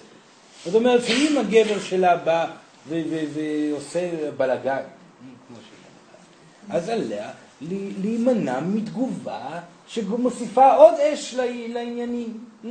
והתגובה צריכה להיות תגובה, זה דבר ראשון. אם התגובה תהיה שונה, בלאגן יהיה שונה. אז אם באמת היא תמנע מעצמה להוציא אש מהאנרגיה שלה, מיד תבוא תשובה של מים או רוח. או אדמה, גם אם אני שותקת, האנרגיה שלי מבעבעת. אז כנראה שתיקה- התגובה היא תגובה אז מכיוון. כנראה השתיקה היא לא רלוונטית נכון? כנראה כן צריך להיות דיבור, כי האנרגיה המבעבעת מעידה על אש ששורף אותה מבפנים, לא עוזר, זה לא, זה לא פותר את הבעיה. כנראה כן צריך להיות פה פעולה, מילה, מעשה, תוקפני יותר, תוקפני פחות, ברור יותר, זה כבר היא צריכה לוודא, זה יותר קשה, נכון? יש לנו נשיקה תוקפנית. אפשר לבוא וללטף ביד ול- ולבוא ולהגיד, גבר יקר שלי, תירגע, הכל בסדר. אפשר לבוא ולפתוח את העניינים פעם אחת ולתמיד ולהגיד, מדוע אתה עושה את זה בנוכחות, לדוגמה, של הילדה שלנו? או מדוע אתה בא ומביע את האנרגיה הזאת ולא לוקח אחריות על כך שאתה פוגע באחרים ופוגע בעצמך? ויכול להיות שזה יהיה בקול אה, עדין אה, של אהבה, אם זה יהיה מדויק, ולפעמים זה יהיה אה, בקול נשי ותוקפני, שהיא תגיד, אני עוצרת פה ועכשיו, לוקחת את הילדה ויוצאת מפה. אז אני לא יודע מה יהיה מדויק, אבל בשביל שיגיע הדיוק, כל מה שעל מי- על מירי לעשות, זה לעצור רגע אחד ולמנוע ממנה את אותן פעולות מבעבעות או תוקפניות שהיא כבר רגילה לעשות ולא פותרים דבר. מאוד קשה. לא פשוט, אבל זה החיים. אין שום דבר אה, פשוט בזה, אבל זה דבר שמתרגלים אותו. וזה היופי. התרגול הוא כל רגע. ואלוהים לא תחסוך מכם תרגולים. אדם שרוצה ל- אה, אה, להתעלם מהמציאות פשוט יסבול כל הזמן. אדם שרוצה להתפתח יזהה כל מקום לתרגול ויאחוז בו בידיים וישתנה וישנה את עצמו אל מול הסיטואציה. אין מקום למנוחה, ויותר מכך, אין כבר מקום לטעויות. אם אתם טועים, אתם משלמים. תקבלו את זה. טעיתם, הייתם לא מדויקים, תבוא מכה. איך תבוא מכה? ריב חדש יגיע, והקרקס יבוא ובלאגן ימשיך, או מי יודע, אולי גם דברים אחרים, ולא, עדיף לכם לא לבדוק את הכיוון הזה. הכיוון הזה, אתם מכירים אותו, המין האנושי גדל על הכיוון הזה. בואו תבדקו את הכיוון שאלוהים רוצה לתת לכם.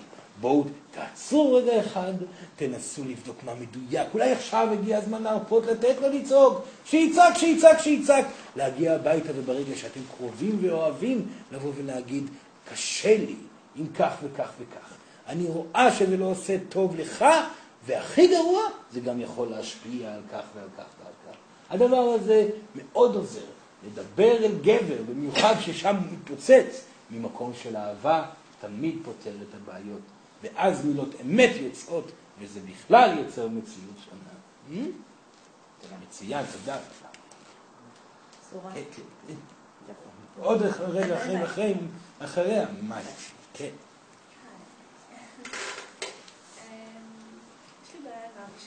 כן. אני לא. ואני לא ממש יודעת מתי לסלוח, מתי לעשות את הצעד הזה. מתי? כן, אה, מתי? דבר ראשון לשאלה שנשאלת פה, אם זה בכלל מפריע לה. כן. אז אם זה מפריע לה, כנראה אין כאן שאלה של מתי. לא, זה מפריע לי כבר הרבה זמן. אז זה אומר שבכלל המתי הוא לא רלוונטי. הוא פשוט עושה משהו שאולי... סורן יודע, סורן מבין ויודע. זה לא העניין. המת- המתי פה הוא הבעיה. כי המתי בעצם אומר, אולי מחר, או אולי מחרתיים, אולי עוד חודש. לא. המועקה יוצרת מציאות, איך היא תיצור מציאות? בכיוונים שאיננה איננה יודעת, והיא לא צריכה גם לזכות בהם, עליה לפתור את הבעיה. סורן לא שמע, סליחה? אני פשוט לא רוצה שזה יקרה. מצוין. לכן הפתרון צריך לקרות. איך פתרון קורה בסיטואציות כאלה? הפתרון חייב להגיע מחמלה. לא מתוך אה, אה, ציפייה שלא תהיה טעות חוזרת. אלה הם סך הכל בני אדם, במיוחד אם זה ההורים שלכם. הם הורים. הם ילדים קטנים ומפוחדים שגדלו על מורשת של שקרים ואנרגיה גברית מעוותת וחסרת אונים אל מול העולם הפיזי והרוחני. איך אתם יכולים לצפות מהם להבין? איך אתם יכולים לצפות מהם להשתנות? חוסר הציפייה וההבנה שההורה הוא הילד, וזה סורן אומר כל הזמן, אתם צריכים להתייחס להורים כאל ילדים. ואם אתם לא מתייחסים להורים שלכם כאל ילדים שלכם, אתם טועים. הם סך הכל אנרגיה שבאופן טבעי, ברוב המקרים, זה לא באופן מוחלט. ישנם הורים עם רטט גבוה יותר משל הילדים שלהם, אבל בוא נאמר, בתשעים וכמה אחוזים, רוב ההורים הם בהכרח עם רטט נמוך יותר מאשר הילדים. מה רטט גבוה עושה? מסתכל, אומר, למה אבא ואימא עשו טעות? למה הם טעו? בגלל שהם מפחדים. טעויות עושים אך ורק מפחד. אם אתם כבר מבינים מדוע האדם עשה טעות, ולמה, מה הניע אותו לטעות הזאת, אין שום סיבה שתישארו עם כעס. הגיע הזמן לחמול. אני לא כועסת. אלא, אני פשוט אמ, לא ממש יכולה להתמודד עם המצב שלו. כל עוד היא מצפה לשינוי, היא לא תוכל. לא לצפות לשינוי. הם לעולם לא ישתנו. ככל שהיא תקבל את זה, יהיה לה יותר קל להתמודד עם כל מצב שהורים. יביאו. האם היא מבינה את זה? זה לא פשוט, סורן יודע. שום דבר ממה שסורן הולך להגיד זה לא פשוט. אבל זו עבודה שיוצרת שינויים מיידיים. האנרגיה שלכם מאוזנת, זה בדיוק כמו שטלי אמרה. האנרגיה שלכם מאוזנת מול חוסר האיזון של האנרגיה שנמצאת מולכם, ומאזנת אותו. איך? נראה איך התהליך יקרה. העיקר שאתם הצלחתם להשתנות ולהתאזן אל מול האנרגיה שמולכם. בסדר, ילדה? מצוין. לא פשוט, לא פשוט. כן, כן. רציתי לשאול אה, בנוגע לערוץ של החלימה, שזה כן. אצלי לפחות הוא ערוץ אה, שאני בעבר אה, קיבלתי בו מידע, ובתקופה האחרונה, בחודשיים האחרונים, יש איזשהו שינוי. אני פחות זוכרת את החלומות, הם יותר, הם עמוסים באינפורמציה, אבל אני זוכרת ממש מקטעים מאוד במהלך היום, ככה הבזקים מאוד קטנים. אבל אני כן מרגישה אה, שמהרגע ש- שזה התחיל, אז התדר או הרטט שלי כן עולה. אני מרגישה את זה בטיפולים בעיקר שאני עושה. מהרגע שהתחיל מה? שהתחיל השינוי, השינוי. ורציתי, אם אתה יכול לשפוך לי קצת אור על העניין. כן, כן, כמובן. דבר ראשון, כאשר אה, קשר אה, אינטואטיבי הולך ונעלם, זה מעיד על דבר אחד מאוד מאוד חשוב. יכול להיות על שני כיוונים. או אחד האדם חוטא יותר מדי והולך בתהליך לא נכון לו. Hmm? מה שלא נכון אצל עיניו. הצד השני אומר שהיא תצטרך אחת ולתמיד להרפות מהתקשור עצמו. אבל אין לי שום, נגיד, אין לי שום אחיזה בו. עובדה שהיא מדברת על זה. ככל שהיא תרפה יותר, כך היא תתעצם ביכולתיה הנתינתיות. היא לא זקוקה יותר לזה. שתיפרד מזה לשלום, מעכשיו ולתמיד. אז פה אני מבקשת לחדד את הקשר בין, אתה אומר שאנחנו בעצם יוצרים את כל המציאות. נכון. כן. אה, אין לי רצון להשפיע על העניין של התקשור. כלומר, התקשור אצלי הוא בא דרך הרגש, אני פשוט יודעת דברים, והערוץ של החלימה הוא ערוץ שניתן לי. כלומר, איפה פה מה שהיקום מחליט לתת לי, או מי שמנהל שם את העניינים, לעומת הרצון שלי, כי בעבר היה לי כן רצון, אבל אני זנחתי אותו. כן. אני הרפאתי, מזמן. אז איפה פה המשחק? כי למשל, סתם כדוגמה, אה, בעבר העין השלישית שלי הייתה פתוחה. ופתאום החליטו שהיא סגורה. כן. מישהו החליט, זה לא אני החלטתי, כי מבחינתי זה לא הפריע לי או לא פחדתי מזה או כל מיני כאלה. אז איפה פה הקשר בין הרצון שלנו לבין מה שהיקום החליט, לבין הרצון שלו? אין קשר. אוקיי, מחליטים הכל בשבילכם. וזה הכי טוב, ככה הדברים הכי טובים. אז זה שונה ממה שהצגתי. לא, לא, זה בדיוק מה שהצגתי. בגלל שהרגש הטוב שיוצר, שהיא נמצאת בו, יוצר את המציאות בכך שהחלומות לא רלוונטיים, אך עם זאת, החיים, החיים, החיים, החיים, הטיפולים, האהבה, הזוגיות. אז למה זה ניתן מלכתחילה? זה לא משהו שאני ביקשתי אותו. לא, זה, זה ניתן מלכתחילה בגלל ששם היא הרגישה איזון בשלב מסוים בחייה. אוקיי. ועכשיו זה כבר לא גורם לאיזון, אלא גורם לעיכוב. והיא צריכה להיפרד מזה בשמחה וללכת לכיוון החדש והלא נודע, וכנראה שגם לא יהיה בו בכלל חלומות ברורים. או אולי, אולי, אולי, אם יתרפא מזה באמת, משהו חדש יופיע. בוא נראה. מה שבטוח, להרפות מזה לחלוטין. כן, כן. כן, כן. שם בבקשה פעם נוספת. דן, נכון, דן. יש דרך שבה אפשר... חזק, דן, בבקשה. יש דרך שבה אני יכולה להעלות זיכרונות מודחקים? להעלות את זיכרונות מודחקים. שאלה נפלאה, שאלה נפלאה. אדם שיש לו זיכרונות מודחקים, יצליח להעלות אותם אם הוא יבטא את הרגשות המודחקים שלו. זאת אומרת, ככל שיהיה שחרור רגשי והיסחפות רגשית, כך תמונות רלוונטיות שבעצם רוכבות על האנרגיה הרגשית, יעלו אל מול עיניכם. ככל שאדם מבטא רגש בצורה מלאה יותר וללא פחד, כך הוא נזכר ביותר דברים, אם זה מהגלגול הנוכחי, או אם זה בגלגול אה, אחר. אבל בשביל זה צריכים גאווה התרגשותית. זאת אומרת, אתם, כבני אדם שחיים כבר אלפי שנים במימד אנרגטי גברי, אשר סתם את היכולת הבעת הרגשות, במיוחד נשים כמובן, שאמורות וצריכות להיות בהבעה מלאה בכל רגע, אז ההדחקה הרגשית הזאת גורמת גם להדחקה של זיכרונות וגם להדחקה של מידע. אישה שיודעת לבכות עד הסוף, לשפוך את הרגש עד הסוף, כמובן במקום מדויק, לא מול אנשים לא רלוונטיים, אלא לבד, או מול אדם שיכול להכיל את זה, ויודעת לשחרר עד הסוף את הרגשות שלה, ואם פתאום חס וחלילה, או אולי לא חס וחלילה, מגיע מצב של חוסר שליטה רגשית, כמו שאתם אה, קוראים לזה התקפת חרדה כזאת או אחרת, יודעים להרפות מהמושכות ולהיסחף עם התקפת החרדה הזאת, עד כמה שצריך עד שהיא תיגמר.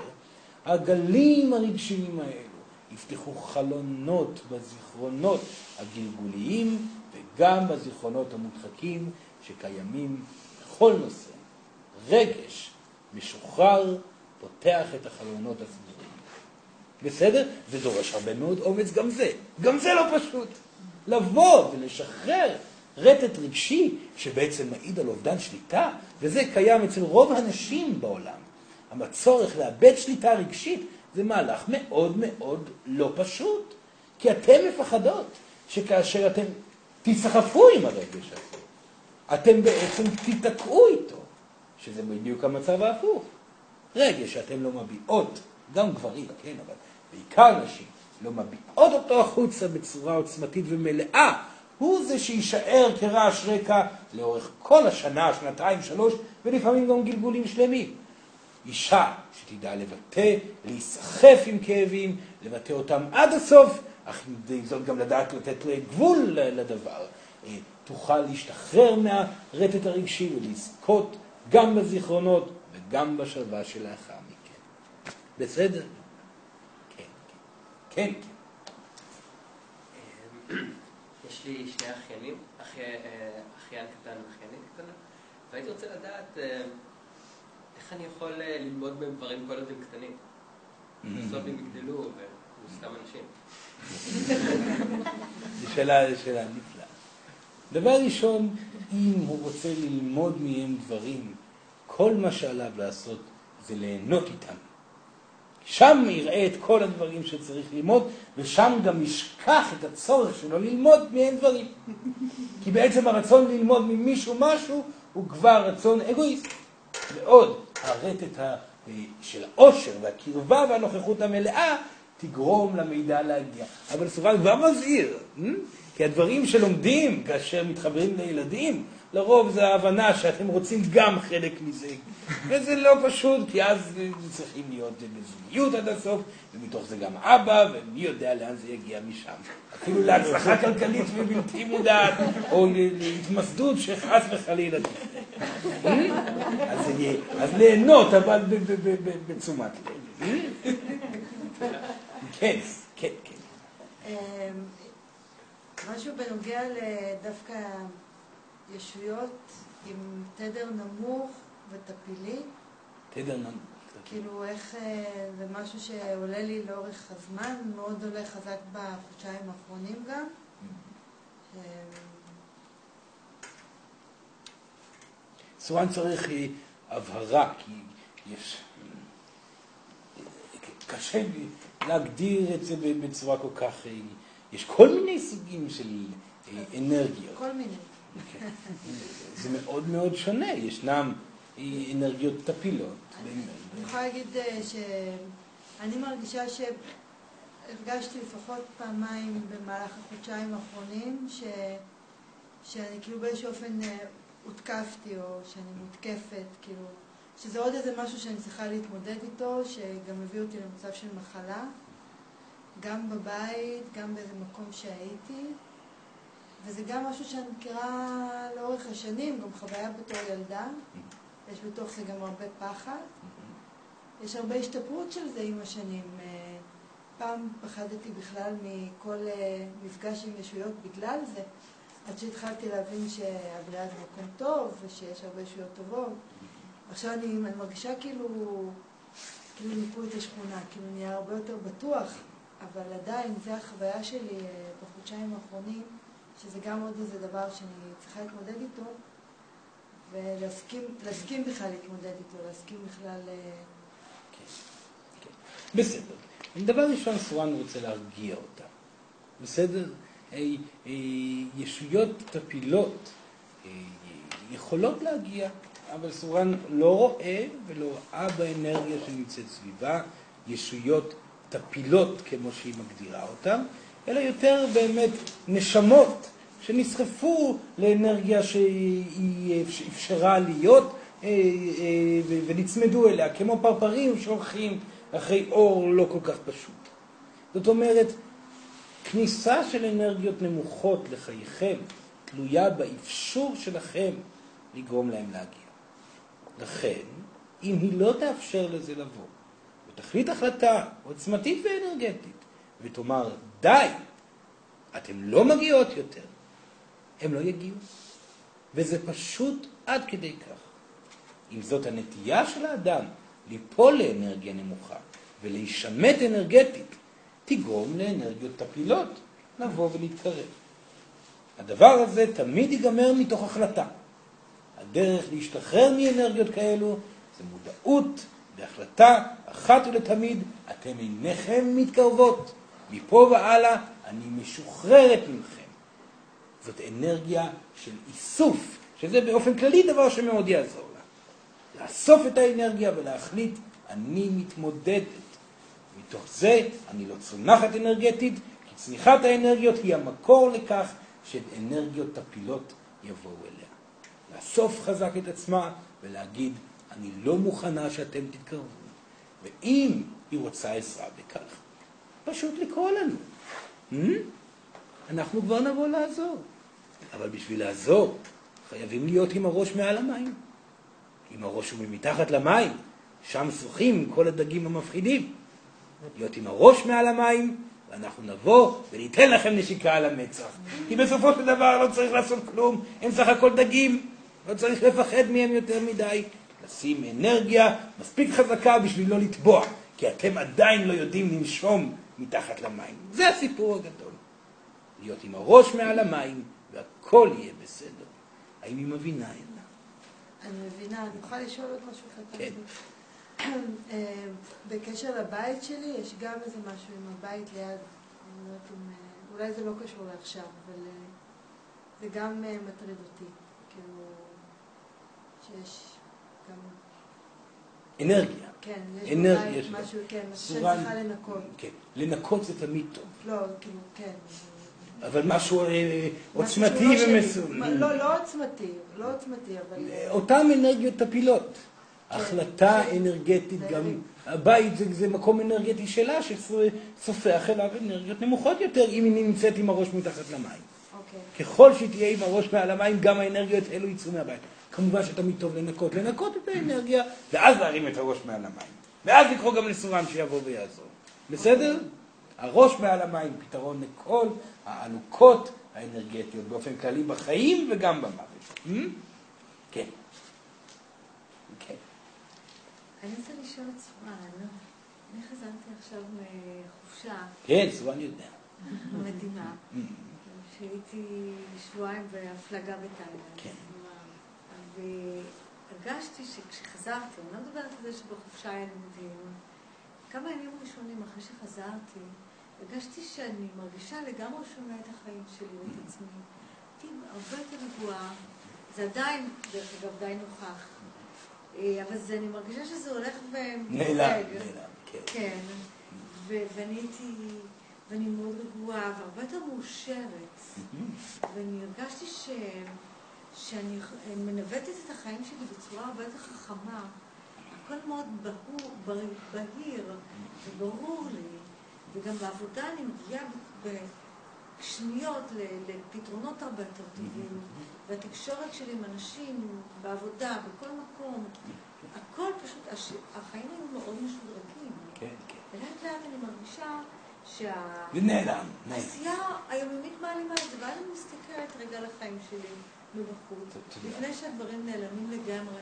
אני אומרת, לי, רק רגע, היה פה כל כך טוב, היו איכויות, לא סתם של כיף. הבינג שלי היה במקום מאוד מאוד גבוה, ואיך אני משמרת את זה? הרי אני לא יכולה כל הזמן להיות שבועיים בתאילנד ולחזור לשבוע, שבועיים בתאילנד ולחזור לשבוע. למה לא? זה נשמע טוב. אה, אני לא יודעת, אולי כן, אני רוצה לדעת מה סורן. לא. לא, לא, כי אז גם תאילנד תהפוך להיות רגילה. בסדר גמור. דבר ראשון, סורן שמח לראות אותה עם האנרגיות היפות הללו. וסורן יכול להבטיח שמשהו קטן יישאר. וזה מעיד על כך שהייתה חופשה טובה. Hmm? אבל זאת חופשה ילדה. המטרה של חופשה מבחינה אנרגטית זה לסמן את המקום שאליו אתם תצטרכו לחתור ביומיום שהולך להגיע בשנים הבאות. אבל השאלה הייתה איך מגיעים לשם. עכשיו בוא נראה. קודם כל תחזור למטה עם הכלים החדשים שרכשה. אין לי שום כלים, סתם. היא לא יודעת, היא עדיין לא חזרה למטה. חכי, חכות לחכות. היא תדע מתי היא תהיה למטה. ברגע הראשון שהיא תתעצבן ותצעק, די, אני סובלת שוב. אז היא תהיה למטה, ואז היא תיזכר איך היא הרגישה. זה מה שנקרא רפרנס. Hmm? היא עכשיו יודעת לאן היא יכולה לעלות למעלה. עכשיו היא יודעת מה הצעדים שהיא תעשה, ולאן היא יכולה ואיפה היא יכולה לחיות בעולם הפיזי היומיומי. אבל לא לחשוב שחופשה תישאר, היא לעולם לא נשארת, זה כל המשחק. היא נותנת טעימה ואומרת, אם תעבדי קשה, כך ייראו החיים היומיומיים. הגיע הזמן לעבוד. על מה לעבוד? זוגיות. על מה לעבוד? דיוק שצריך להיות בייעוד. על מה לעבוד? על שלוות האנרגיה האימהית שלה. משם, מתוך זה, לא מתוך טיולים במקומות כאלו, יגיע גן עדן שהיא חוותה בתאילנד, ואז בפעם הבאה עוד כמה, אולי חודשים, אולי שנה, אולי שנתיים, שתצא לטיול בצד אחר בעולם ותרגיש רטט חדש של חופש, גם הוא יצנח ויעלם, והנה עוד מדרגה שאליה היא תטפס. צמיחה חייבת לבוא. אחרי זה, עבודה קשה. בסדר? כן, כן, כן. מאז שהתחלתי להגיע למרגלית, כן. אז התחלתי להרגיש את האנושות שלי יותר. אבל עדיין אני מרגישה שחסר משהו. או שהיא רוצה ממני משהו, אני קצת לא... או שהיא רוצה. כן, איזושהי התנהגות מסוימת. לא יודעת, מרגישה שיש... שהיא משהו רוצה ממנה, כן? כן, שאני אקשיב לה יותר. אה. כאילו ברגעים מסוימים שאני פשוט, כאילו, אני מרגישה שהיא שם, אבל אני לא, לא מתקשרת איתה. נכון. אני ככה... כולנו רוצים שתקשיבו לנו יותר. זאת הבעיה שלנו, אנחנו רוצים שתקשיבו לנו יותר. אבל איך היא מקשיבה? זאת השאלה. איך היא תקשיב לה יותר? סורן יכול להגיד מה הישות שלה רוצה, בעיקר בגלל שהוא מכיר אותה טוב מאוד, כן? הדרך שהיא רוצה שהיא תתקשר יותר איתה, זה פשוט יותר ויותר החלטה להיות מעשית ונוכחת, ולא לרוץ עם מחשבות לגבי העתיד בשום תחום. ליהנות ממה שקיים ולהיות נוכחת מלא, בצורה מלאה במה שקיים. מתוך זה הכל יגיע. היא לא צריכה לחפש תקשור עם הישות שלה. זה סורה מפתיע. הדברים יבואו לבד מתוך המהלכים היפים שהיא כבר עושה בחודשים ובשנים האחרונות, לעבר השחרור שיגיע מההרפאיה המוחלטת שהיא מתקדמת אליה. כן. כן. אה, רציתי לשאול, אני עברתי- חולי בשנים האחרונות. כן. כל מיני הלך ובא, הלך ובא וזה. רציתי לשאול על התפקיד, זה קצת רחב, התפקיד של הגוף שלנו פה בעולם הזה, כאילו איך אנחנו, התפקיד שלו בשיעורים שלנו, אבל להתפתח ממנו. הגוף שלכם, כן, הפיזי. כן. הגוף הפיזי שלכם הוא בסופו של דבר סממן למצב רגשי בלבד. כל מה שהוא מביע מבחינה פיזית מעיד על מצב רגשי שבו אתם נמצאים. תחלואה מסוימת מעידה על מצב רגשי שצריך להיפטר. הגוף הוא כמו אורות מעבבים. חוץ מזה הוא דורש טיפוח. למה? כי הוא הכלי שלכם בחיים הפיזיים. להשתמש בו בחוכמה מצד אחד, מצד שני להיות קשובים אליו ולהבין מהו המקור הרגשי שגורם לתקיעות, לפתור והמחלה גם תעבור. Hmm? פתרון אנרגטי ורגשי פותר את הדילמות הפיזיות. נגיד, עכשיו אני, באחת ספציפית, יש לי עניין עם העיניים, שאין לי דמעות בעיניים כבר איזה ארבע שנים. אוקיי, עכשיו, הסתכלתי על זה, אתה יודע, זה בעיניים, אני כל הזמן רואה את זה. אני מסתכל על זה מכל הכיוונים, מהמון כיוונים, מכל מה שאני הצלחתי להסתכל, הסתכלתי. כרגע, וזה, ואני עדיין מסתכל, זה לא שנמאס לי, אני ממש מסתכל על זה. אבל, אה, אבל השאלה, השאלה אם אולי יש דרך שאני לא מס... ש... כן, סורן. שם. כאשר העיניים הם אלו שמתקפות בבעיה פיזית, זה מעיד על כך שהנשמה לא מרוצה ממה שהיא רואה. כנראה אין ברירה להתחיל להיות קצת מרוצים. כן. זה הפתרון. ככל שהוא יבחר להסתכל על הדברים בצורה הנכונה, יותר מכך, יבחר לראות את הדברים שגורמים לו לאושר ולהתקדם לעבר המקומות של המלאות, ויראה את החיים למרות שהעולם הזה הוא מעוות, משוקע, חסר כל היגיון, ערכי היגיון, אין בו היגיון בכלל, למצוא בו את הגן עדן על ידי בחירות נכונות ופעולות מדויקות, המצב ישתנה. בצורה מפתיעה. בסדר? שאלה אחרונה. כן, כן.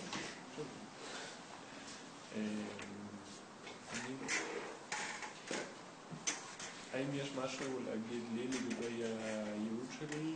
אה, לדעתי אני יודע מהו ומנסה להתקדם לעבר ומרגיש תקוע. מרגיש תקוע עם הייעוד שלו. ולהגיע ולהתקדם ולפחות אה, לקחת אה, איזשהו... לא, לקחת שיחה? לקחת אה, את הדרך, כאילו, פשוט להתחיל... לעשות. ממה להתחיל? איך מתחילים? האם מה שאני חושב שאני יודע, אני יודע? לא. השאלה היא לא מה יודע, אלא מה הוא מרגיש. מרגיש שכן, שזה כן נכון. למה? האם הוא מאושר בזה? אה, כאשר אני רואה את עצמי בתוך זה, אה, כן, זה מרגיש לי הרבה יותר אושר לפחות ממה שאני כרגע. וכשהוא באמת עושה את זה. אה, לא נראה לי שעשיתי את זה בצורה שאני יכול לעשות את זה ולדעתי צריך לעשות. במצב שכזה, שאתם, כולכם, זה לא קיים רק אצלו, יש פה הרבה אנשים שנמצאים בדילמה. לא יודעים האם הדבר הוא הדבר. כל מה שעליכם לעשות זה לעשות. זה חלק מהשאלה. אין שאלה, אין שאלה, פשוט להתחיל ולעשות. לא לפחד, להתחיל ולפעול. ותמיד יש דרך להתחיל ולעשות בכל תחום. כי כל דבר יצירתי ניתן להתחיל ולעשות. ואז הוא כבר ידע האם הדבר גורם לו לאושר או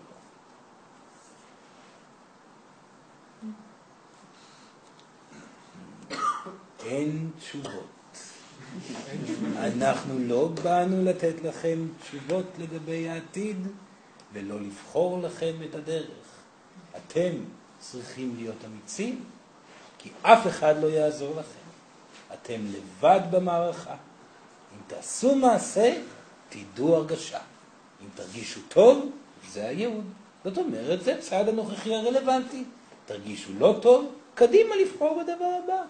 אבל להיות בין לבין, ללא החלטה, לא יביא לשום דבר, רק מועקה ותקיעות שתגרום למציאות בהתאם. אלו הם סך הכל חיים. תפסיקו לקחת אותם ברצינות. להחליט, לפעול, להתקדם, להתמסר, ומה שיהיה, יהיה. מה שבטוח, תשובה תגיע, ומשם דרך תיפתח. כשתשובה מגיעה, דרך נפתחת, ורק אם אתם יודעים את האמת, אתם תקבלו את התשובה. לכן, תתמסרו במאה אחוזים, ואף אחד לא יוכל לעשות לכם את זה בשבילכם. רק אתם בעצמכם. ויש לכם את הכוחות לעשות. ואם במקרה תיכשלו, אתם תדעו טוב מאוד האם זה כישלון בגלל חוסר דיוק, או בגלל שהכיוון הוא לא נכון. ואם אתם תגידו לעצמכם, נכשלתי בגלל שלא עשיתי את זה ואת זה ואת זה בצורה נכונה, זה אומר שכדאי לנסות פעם נוספת. ואם, לעומת זאת, עשיתם את הכל בצורה נכונה, ולא נהניתם, כנראה זה לא הכיוון. להתמסר, לעשות, להיות אמיצים, וללכת בחיים. פשוט ללכת בהם. בסדר. סורן מאמין שאם הוא יעשה את הצעד, הוא ידע מאוד מהר. וסורן יודע שזה גם צעד נכון. פשוט לעשות. Hmm? נכון, נכון, נכון, נכון. אבל תמיד כשעושים משהו פתאום מתגלה פשוט הרבה יותר ממה שחשבתם. גם זה נכון. תמיד. אלא אם אתם ניגשים, וזו בעיה יותר חמורה, לגשת אל הנושא כאילו שהוא קל וכמובן קל, אז כמובן יהיה קשה יותר. אם אתם כל כך מפחדים מזה, כנראה הולך להיות יותר קל ממה שאתם חושבים. זה בדיוק הפוך. זה הזמן לסיים, כן, כן, כן, סליחה.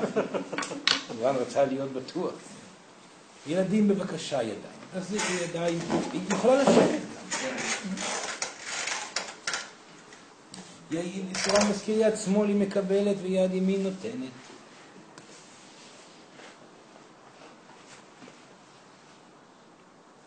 שלוש שאיפות עמוקות. שאיפה ראשונה. נשיפה. שאיפה שנייה. נשיפה.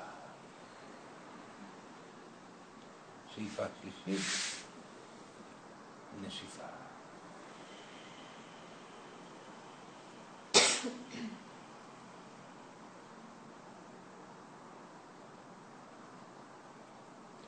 תמיד טוב מדי פעם להגיע למצב הרגיעה הזה. המדיטציה שלכם. סורן באמת ממליץ פעם ביום להגיע למקום המאוזן הזה, לא ליותר מכמה דקות. פשוט בשביל להתנקות.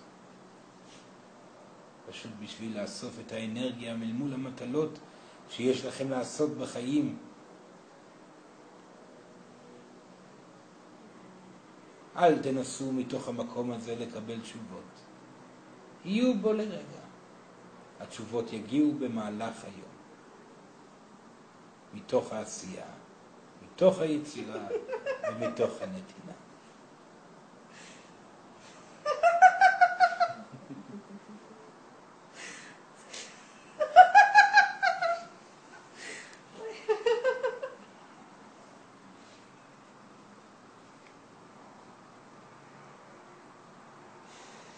אנחנו פה איתכם תמיד. מתי שתרצו אותנו, פשוט לקרוא לנו ואנחנו נגיע. לקרוא סורה, פשוט סורה, והוא יבוא. בשמחה, בעניין ובסקרנות. תודה רבה ילדים, תודה לכם שוב ושוב, ונתראה בהמשך. תודה רבה.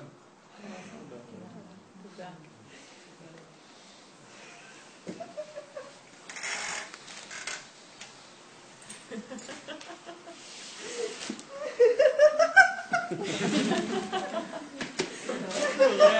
ハ!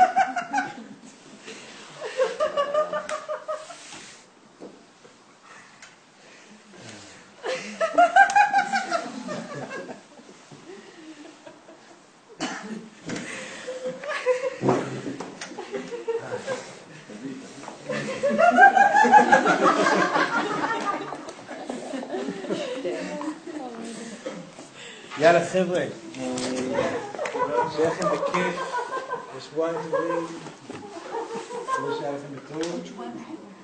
אה, וואי, עוד שבועיים... אה,